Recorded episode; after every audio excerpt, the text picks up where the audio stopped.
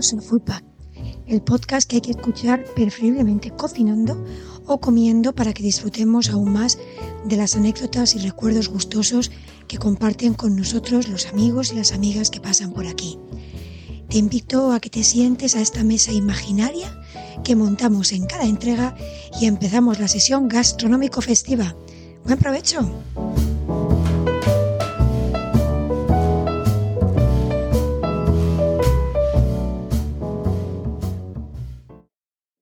Este episodio de Foodpack se llenó de arte. Es verdad que todos mis invitados e invitadas tienen arte raudales, pero hoy hablo con un artista en toda la dimensión de la palabra. Javier Peñas es fotógrafo, fotógrafo gastronómico, y es capaz de hacerte salivar con una imagen. Estudió historia del arte y al tiempo que cursaba sus estudios hizo sus primeros pinitos en el mundo de la fotografía. Yo le conocí hace más de 10 años cuando empezamos a trabajar juntos para la página del ICEX, Foods and Wines from Spain.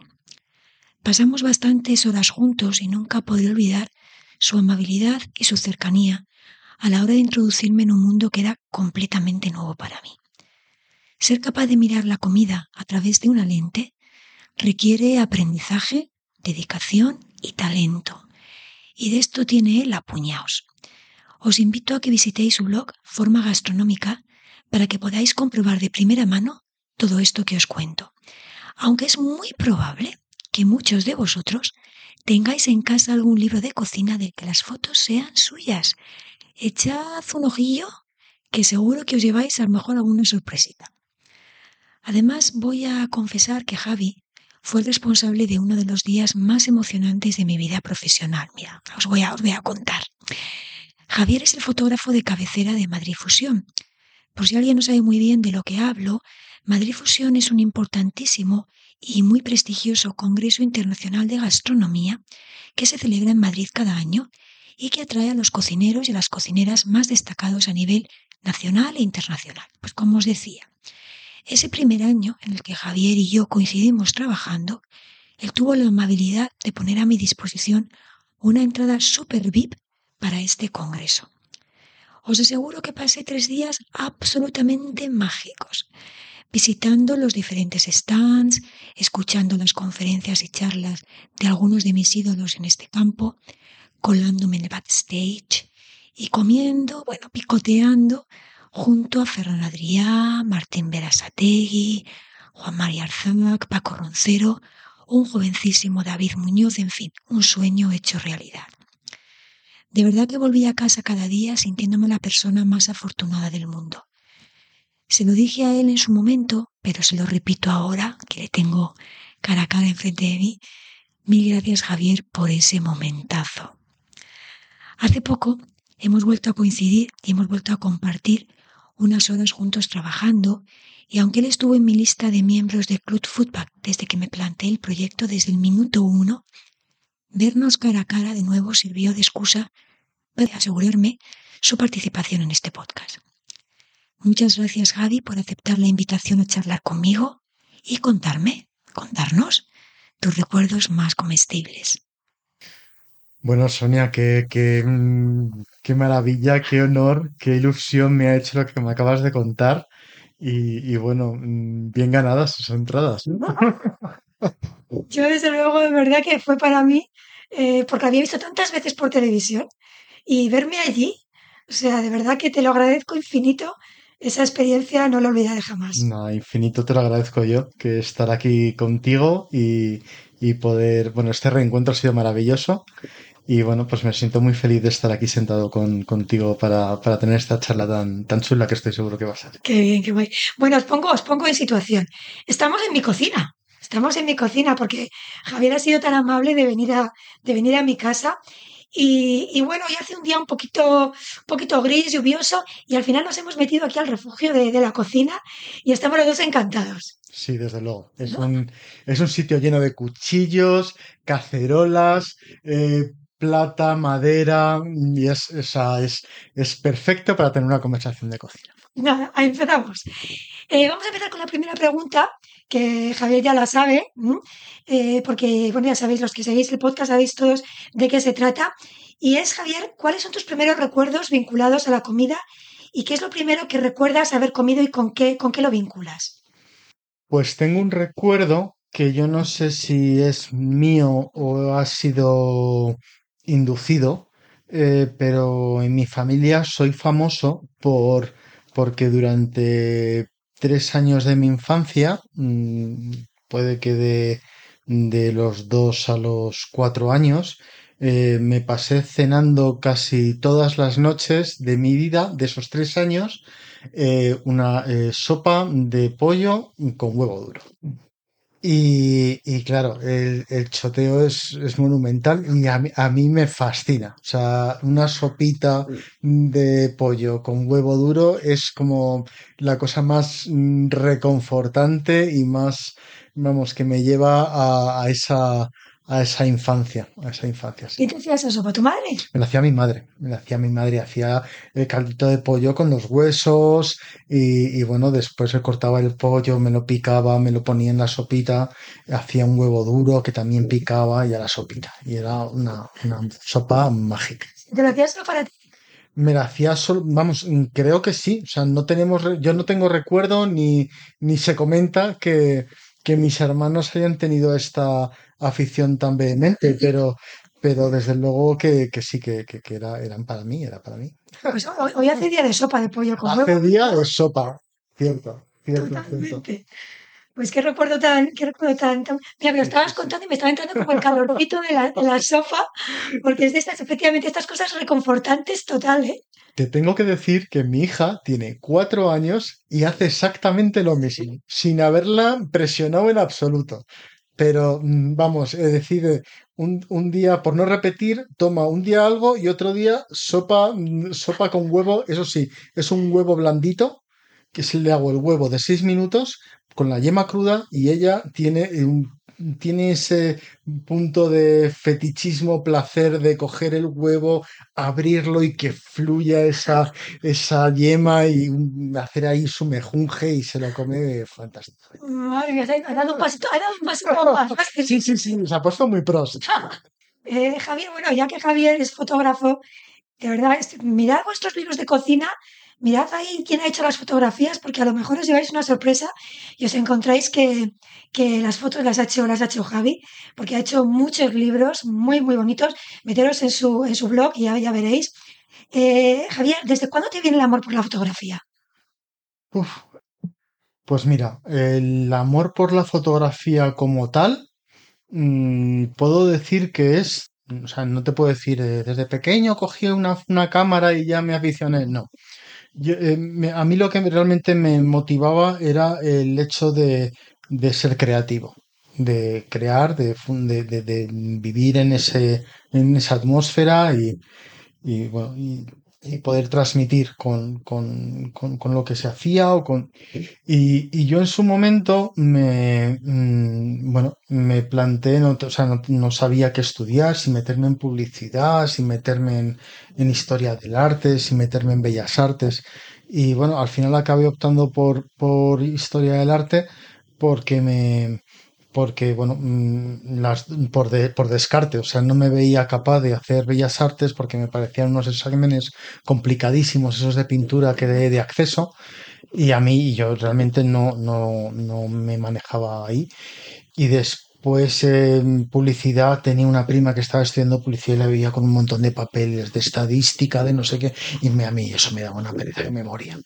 Así que me metí en historia del arte, de lo que no me arrepiento nada, porque la formación, la formación estética que me ha dado esa carrera, mm, vamos, eh, me estaré eternamente agradecido. La afición por la fotografía como tal, yo soy de los últimos frikis de mi generación que ha hecho la mili y no me preguntéis por qué, porque no tengo ni idea, pero ah, mm, fue una especie también como de año sabático eh, y, y bueno, la hice aquí en Madrid, con lo cual era todo como muy, muy andar por casa. Y bueno, pues en- como yo hacía, mm, iba por las mañanas y volvía por las tardes, pues empecé a hacer fotografía porque me apetecía precisamente eso que os he comentado de, de- crear, ¿no? De, de investigar. Y ahí me enamoró. La fotografía ahí me volvió loco. Esto era época de película, blanco y negro, revelábamos y, a mí todo eso me, me, fascinó absolutamente.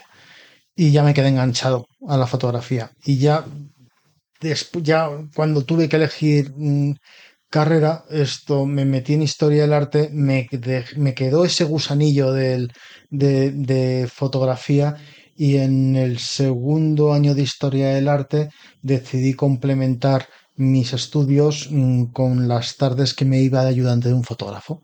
Me iba a su estudio, el, fotógrafo es Pascual Caprile, eh, al que le, me, sentiré, me siento y me sentiré eternamente agradecido. Me, fotógrafo de, muy de bodegón, de estilismo, trabajaba en ese momento mucho con, con revistas como Nuevo Estilo, y, bueno, mm, y me metió el gusano ya del todo de, con, el, mundo de la, el mundo de la fotografía. Ya ahí verá algo más profesional, más cámaras técnicas y bueno, ya ahí fue como esto es lo mío. ¿Y la comida? Eso fue posterior. Eh, mm, Pascual le hacía mucho bodegón, hacía, pues podía hacer tanto un perfume como un, vamos, un interiorismo, una, un producto, mm, bueno, todo como muy, muy, muy bodegón, muy naturaleza muerta. Y, al, y la comida me vino más adelante. Eh, la cuando yo realmente me di cuenta que podía dedicarme a esto, fue en un viaje que, mm, que hice con, con Ignacio Medina, un crítico gastronómico al cual también le estaré eternamente agradecido, porque me dio la oportunidad, no solo me dio la oportunidad, sino que me hizo ver que yo me podía dedicar a esto.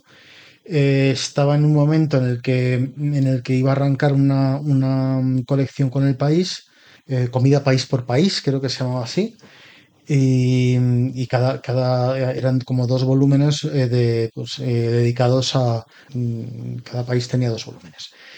El caso es que me, invitó a formar parte del proyecto, a realizar las fotos y eso fue una terapia de choque brutal porque él me mandaba las, las recetas por mail y yo esto fotografiaba el fotografiaba, o sea, cocinaba el plato y lo fotografiaba.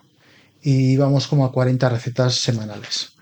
Entonces eso, fue como, o sea, fue como un entrenamiento bestial a este mundo y también es cierto que hice muchas cosas para la de una barra, con, bueno, pues con, cámara técnica muy, muy, muy bodegón y, muy, y bueno, pues eh, fue un poco mi introducción y ya de ahí para, de ahí para arriba, la verdad. Qué guay, qué guay. Eh, Javier, ¿a un fotógrafo gastronómico le tiene que gustar comer?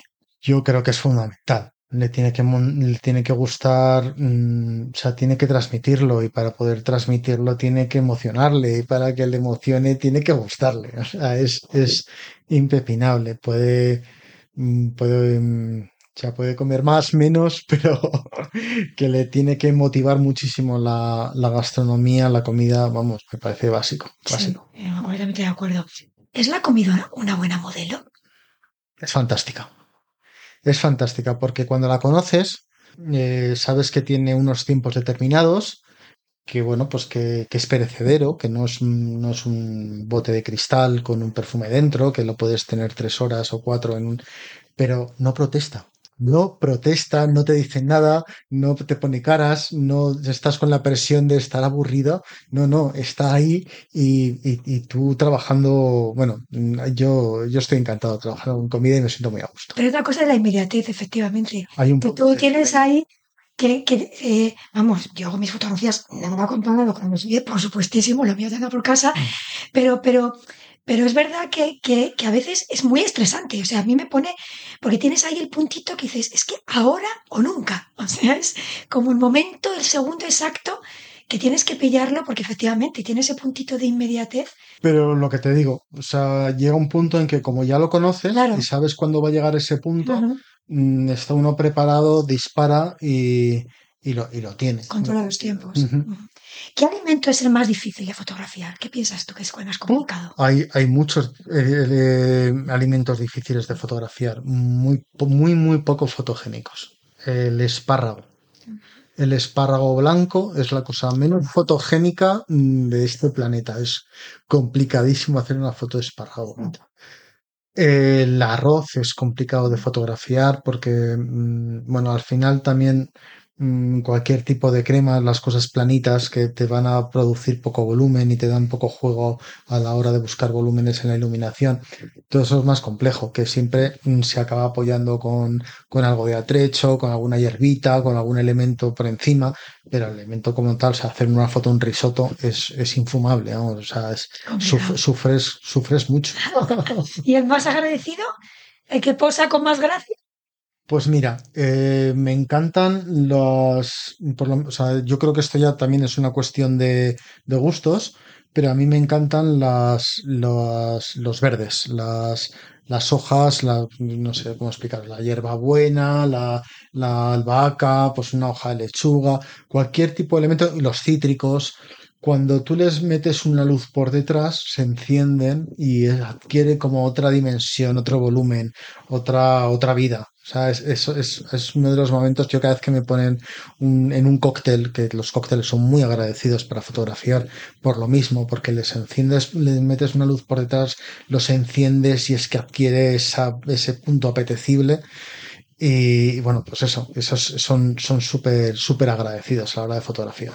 Yo tengo que decir de verdad que lo yo poquito puedo saber de, fotografía, muchas cosas son gracias a Javier, porque las primeras, mis primeros contactos con la fotografía gastronómica fue trabajando con él. Y cuando me decía alguna cosita, yo parecía, yo me dedicaba a hacer la, re- yo cocinaba la receta y hacía las fotos, pero yo prestaba atención a cada cosa que decía porque me parecía chulísimo lo que, lo que hacía y, y yo digo, no sé si alguna vez lo voy a utilizar, pero yo voy a intentar empaparme de su sabiduría y, y- y- y es verdad que hay veces que, que- que me acuerdo de algunas cosas que me decías porque, porque efectivamente, o sea, es que...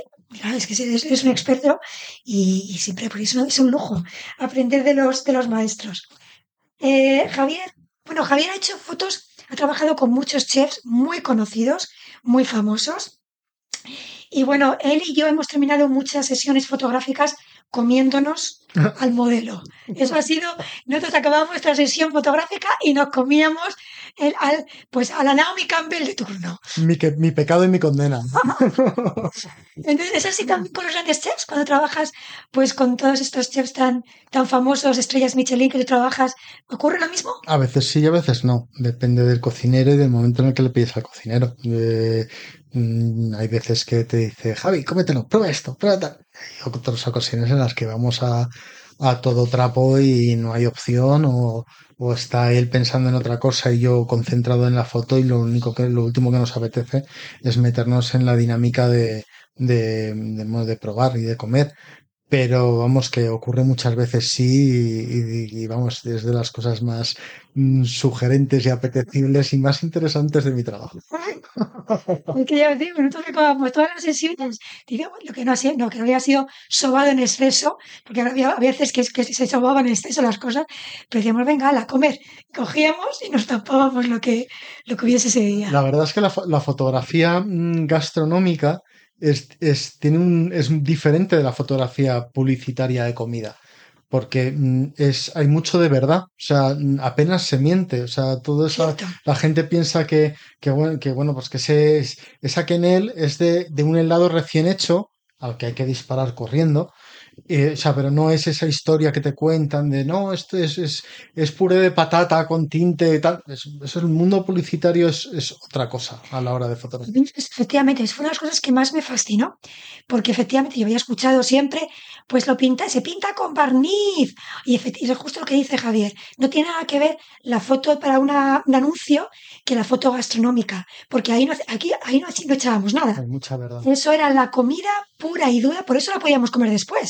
Porque, hombre, a veces solo la tomábamos porque para colocarla y tal, pero no había nada extra que no fuera aceite de oliva para el brillo eh, o cositas así. no me- nada era mentira. Yo, la, la primera vez que, que hice una exposición de fotos, Mm.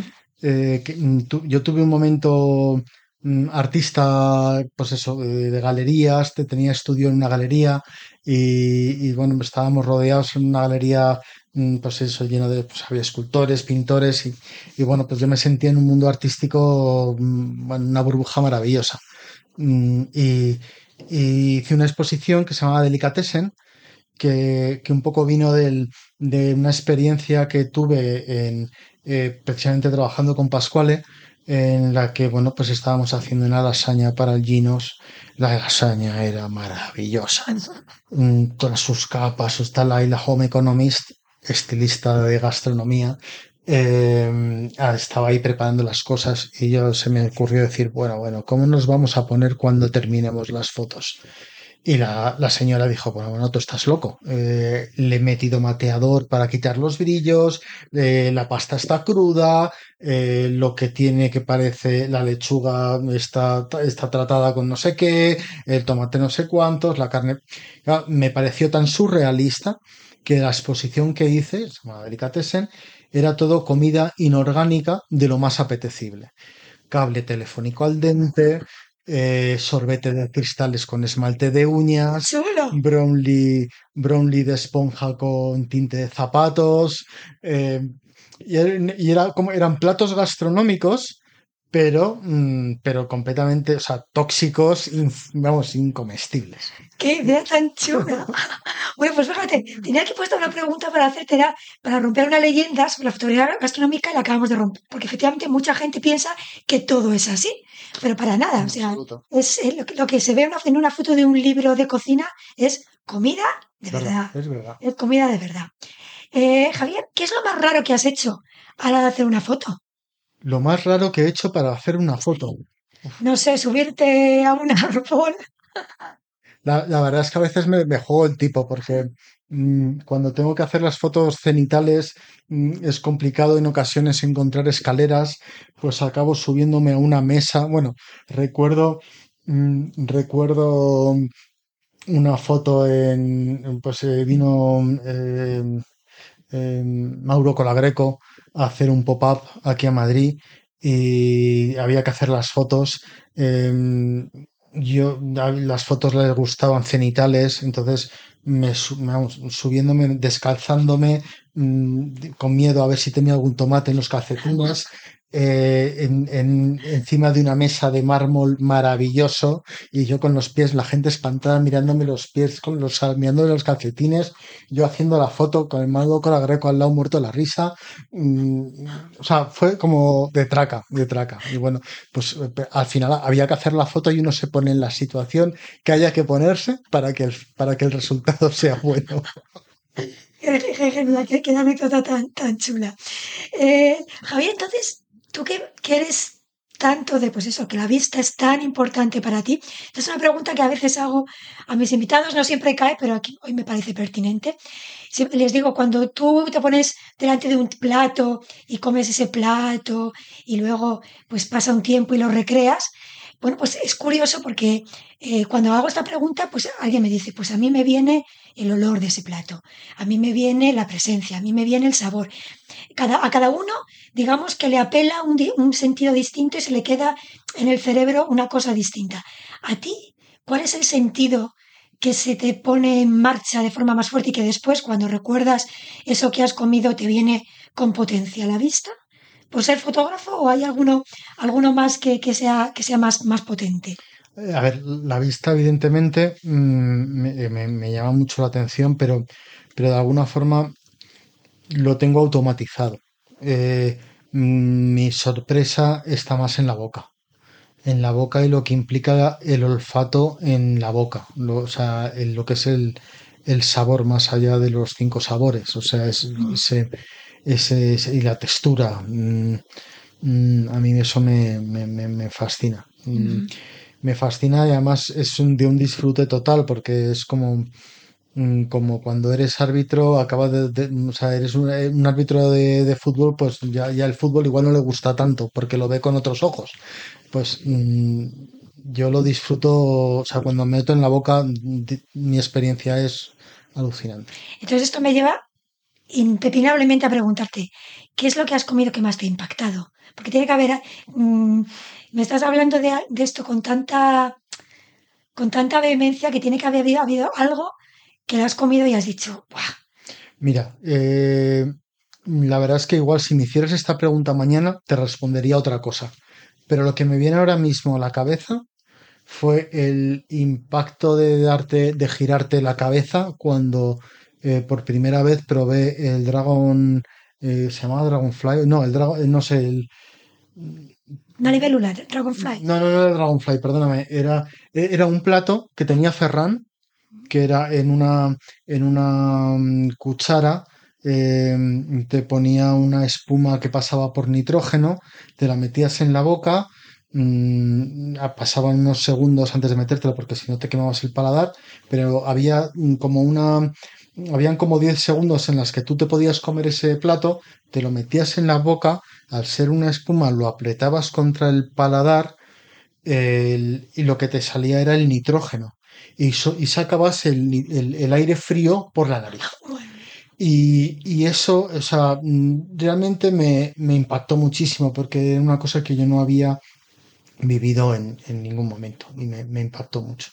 Pero ya te digo, igual mañana lo que me viene a la cabeza es otra cosa, no lo sé.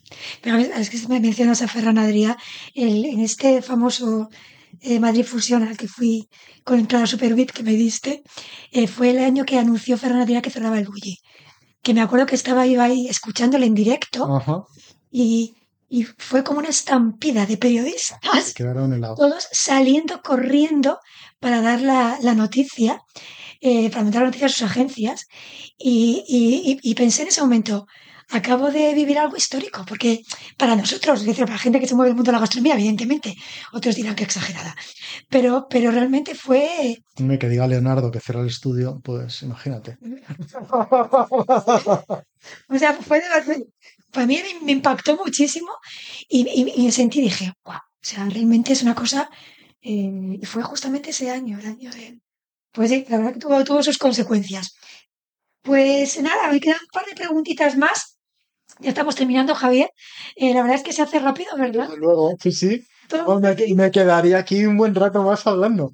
Todo el mundo me dice, oye, y yo siempre digo, me encanta porque eso quiere decir que estáis a gusto, que la charla es amena y que, que, está, que está bien. Eso me, eso me encanta.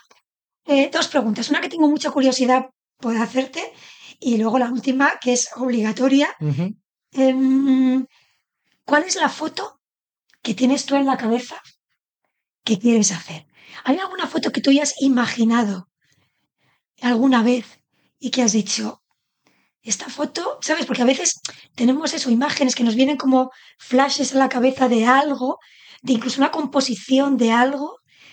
Creo que le he puesto en un umbrete, porque estaba así con cara pensativa Sí, hay, hay, hay cosas, o sea, mm, hay cosas que no, que no he realizado porque no se me ha dado, porque, porque no he tenido la oportunidad o porque no me he visto en esa, pero, pero, mm, no sé, trabajar en, en una o sea, emplatar en una, en una misma huerta, o sea, con, con, la planta al lado, o sea, y ahora es viable porque antes era muy complicado, los flashes eran, eran, iban a corriente eléctrica, ahora ya tienen baterías, o sea, mm, ahora es un, algo mucho más, mucho más fácil, más ágil.